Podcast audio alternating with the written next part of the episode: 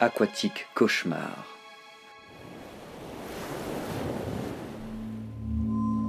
L'équipage complet avait été décimé. Mario, pêcheur en haute mer, sauvé la veille par les membres de la frégate, se réveilla en sursaut. L'électricité ne fonctionnait plus.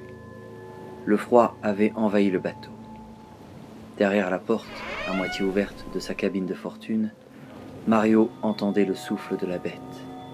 L'ombre de celle-ci se projetait, disproportionnée, sur les murs à la peinture grise défraîchie. Au sol, le pied droit de l'être fantastique se dévoilait.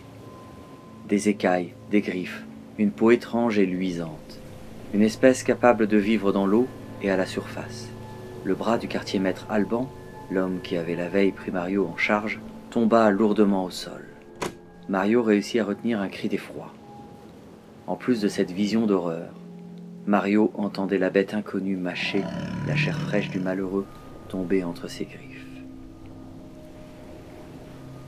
D'instinct, Mario comprit que son tour était venu. L'animal l'avait repéré.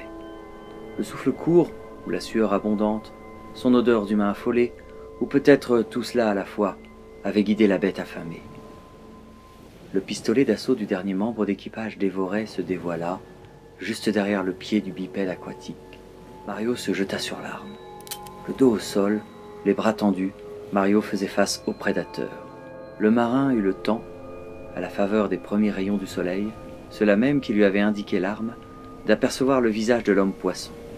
Ressemblant à la créature du lac, celle du classique du septième art, l'être mesurait trois mètres de haut, avait le dos courbé, dans cet environnement étroit pour lui, sa crête verte effleurant le plafond.